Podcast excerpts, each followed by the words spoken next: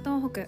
このチャンネルではバックパッカー100組以上のガイド経験を持つ私タマが東北のこと旅のこと海外とつながる生活で感じたことを配信していきます。おはようございますタマです、えー、突然なんですけども皆さんお腹が減ったらどうなります？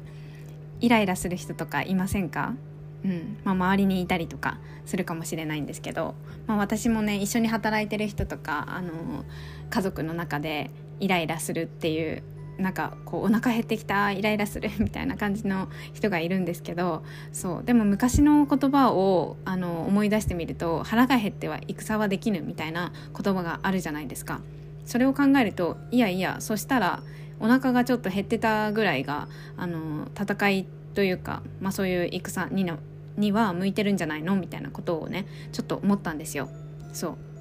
まあでもこの腹が減ってはっていうのの空腹のレベルが全然違うんだなっていうことをあのちょっとねネットで調べてて思いました。うんまあ、これはこう戦争とか大きな争いがあった時代で言われてた言葉でその時の食事って1日2食だったんですよね。うん、で、まあ、食べる量は多かったにしてもあの戦国時代とかねそういう時代って、まあ、毎日の運動量が本当半端ないじゃないですか。1日で30キロ40キロ歩いたとか。そう。もう本当にで重いものも持ってるし。アスリート並みですよね。まあそれ以上かもしれないですけど、うん、で、まあ、思考に関しても生死を分けるような選択と集中っていうもう精神統一みたいなのが必要だしそう考えるとあのこう忙しくてイライラしてる場合じゃないのかもしれないっていうふうに、うん、思ったんですよね。そう。であのご飯が食べてないっていう風に気づいた時にはもう空腹レベルが判断鈍りまくりますぐらいになってしまってるのかなっていうのをちょっと勝手に妄想してました。うん、でこういう風に思うと現代が食べ過ぎ説が出てくるんですけど、まあ、昔の食べてた量っていうのが1日でお米56合とかあの3000キロカロリーとかっていうふうに言われているようで、うん、それを考えるとまあ何とも言えないのかなっていうふうに思います。はい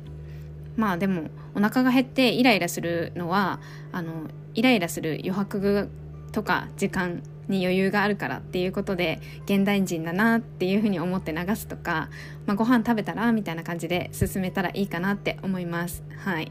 であのちなみにというか本当はこれを喋りたかったっていうやつがあの日本初の味噌工場があの宮城県にできたできてたっていう話なんですけどそうあの伊達政宗さんがねあのやってくれまして。そうあの城内の一角にあの大きい味噌工場を建てたっていうのがあのオエンソグラっていう名前のものなんですけどそれが日本で初めて味噌の工場としてあの何でしょう運営してたっていうところ場所なんですね。うん、でそこのそこで作られた味噌っていうのがすごく質が良くて日持ちするし美味しいっていうことから全国にどんどん広まったらしいんですよ。うん、で豊臣秀吉の時代のあの朝鮮出兵の時とかにも持ち込まれていたそうでもう大活躍みたいな感じなんですよね。うん、ほんとすごいって思いました。そうでまあ政宗公の名言集みたいなものにもちっとも料理心のないものは情けない心の持ち主であるっていう言葉が残ってるほどあの伊達政宗さんは結構な美食家だったっていうこともいろんな記事で書かれています。はい、もう本当にあの食べるのが大好きな私にとっては本当に食に熱心な方がいたエリアで生まれてよかったっていうふうに思いました。はいそんな感じで 今日は終わりたいと思います。最後まで聞いてくださってありがとうございました。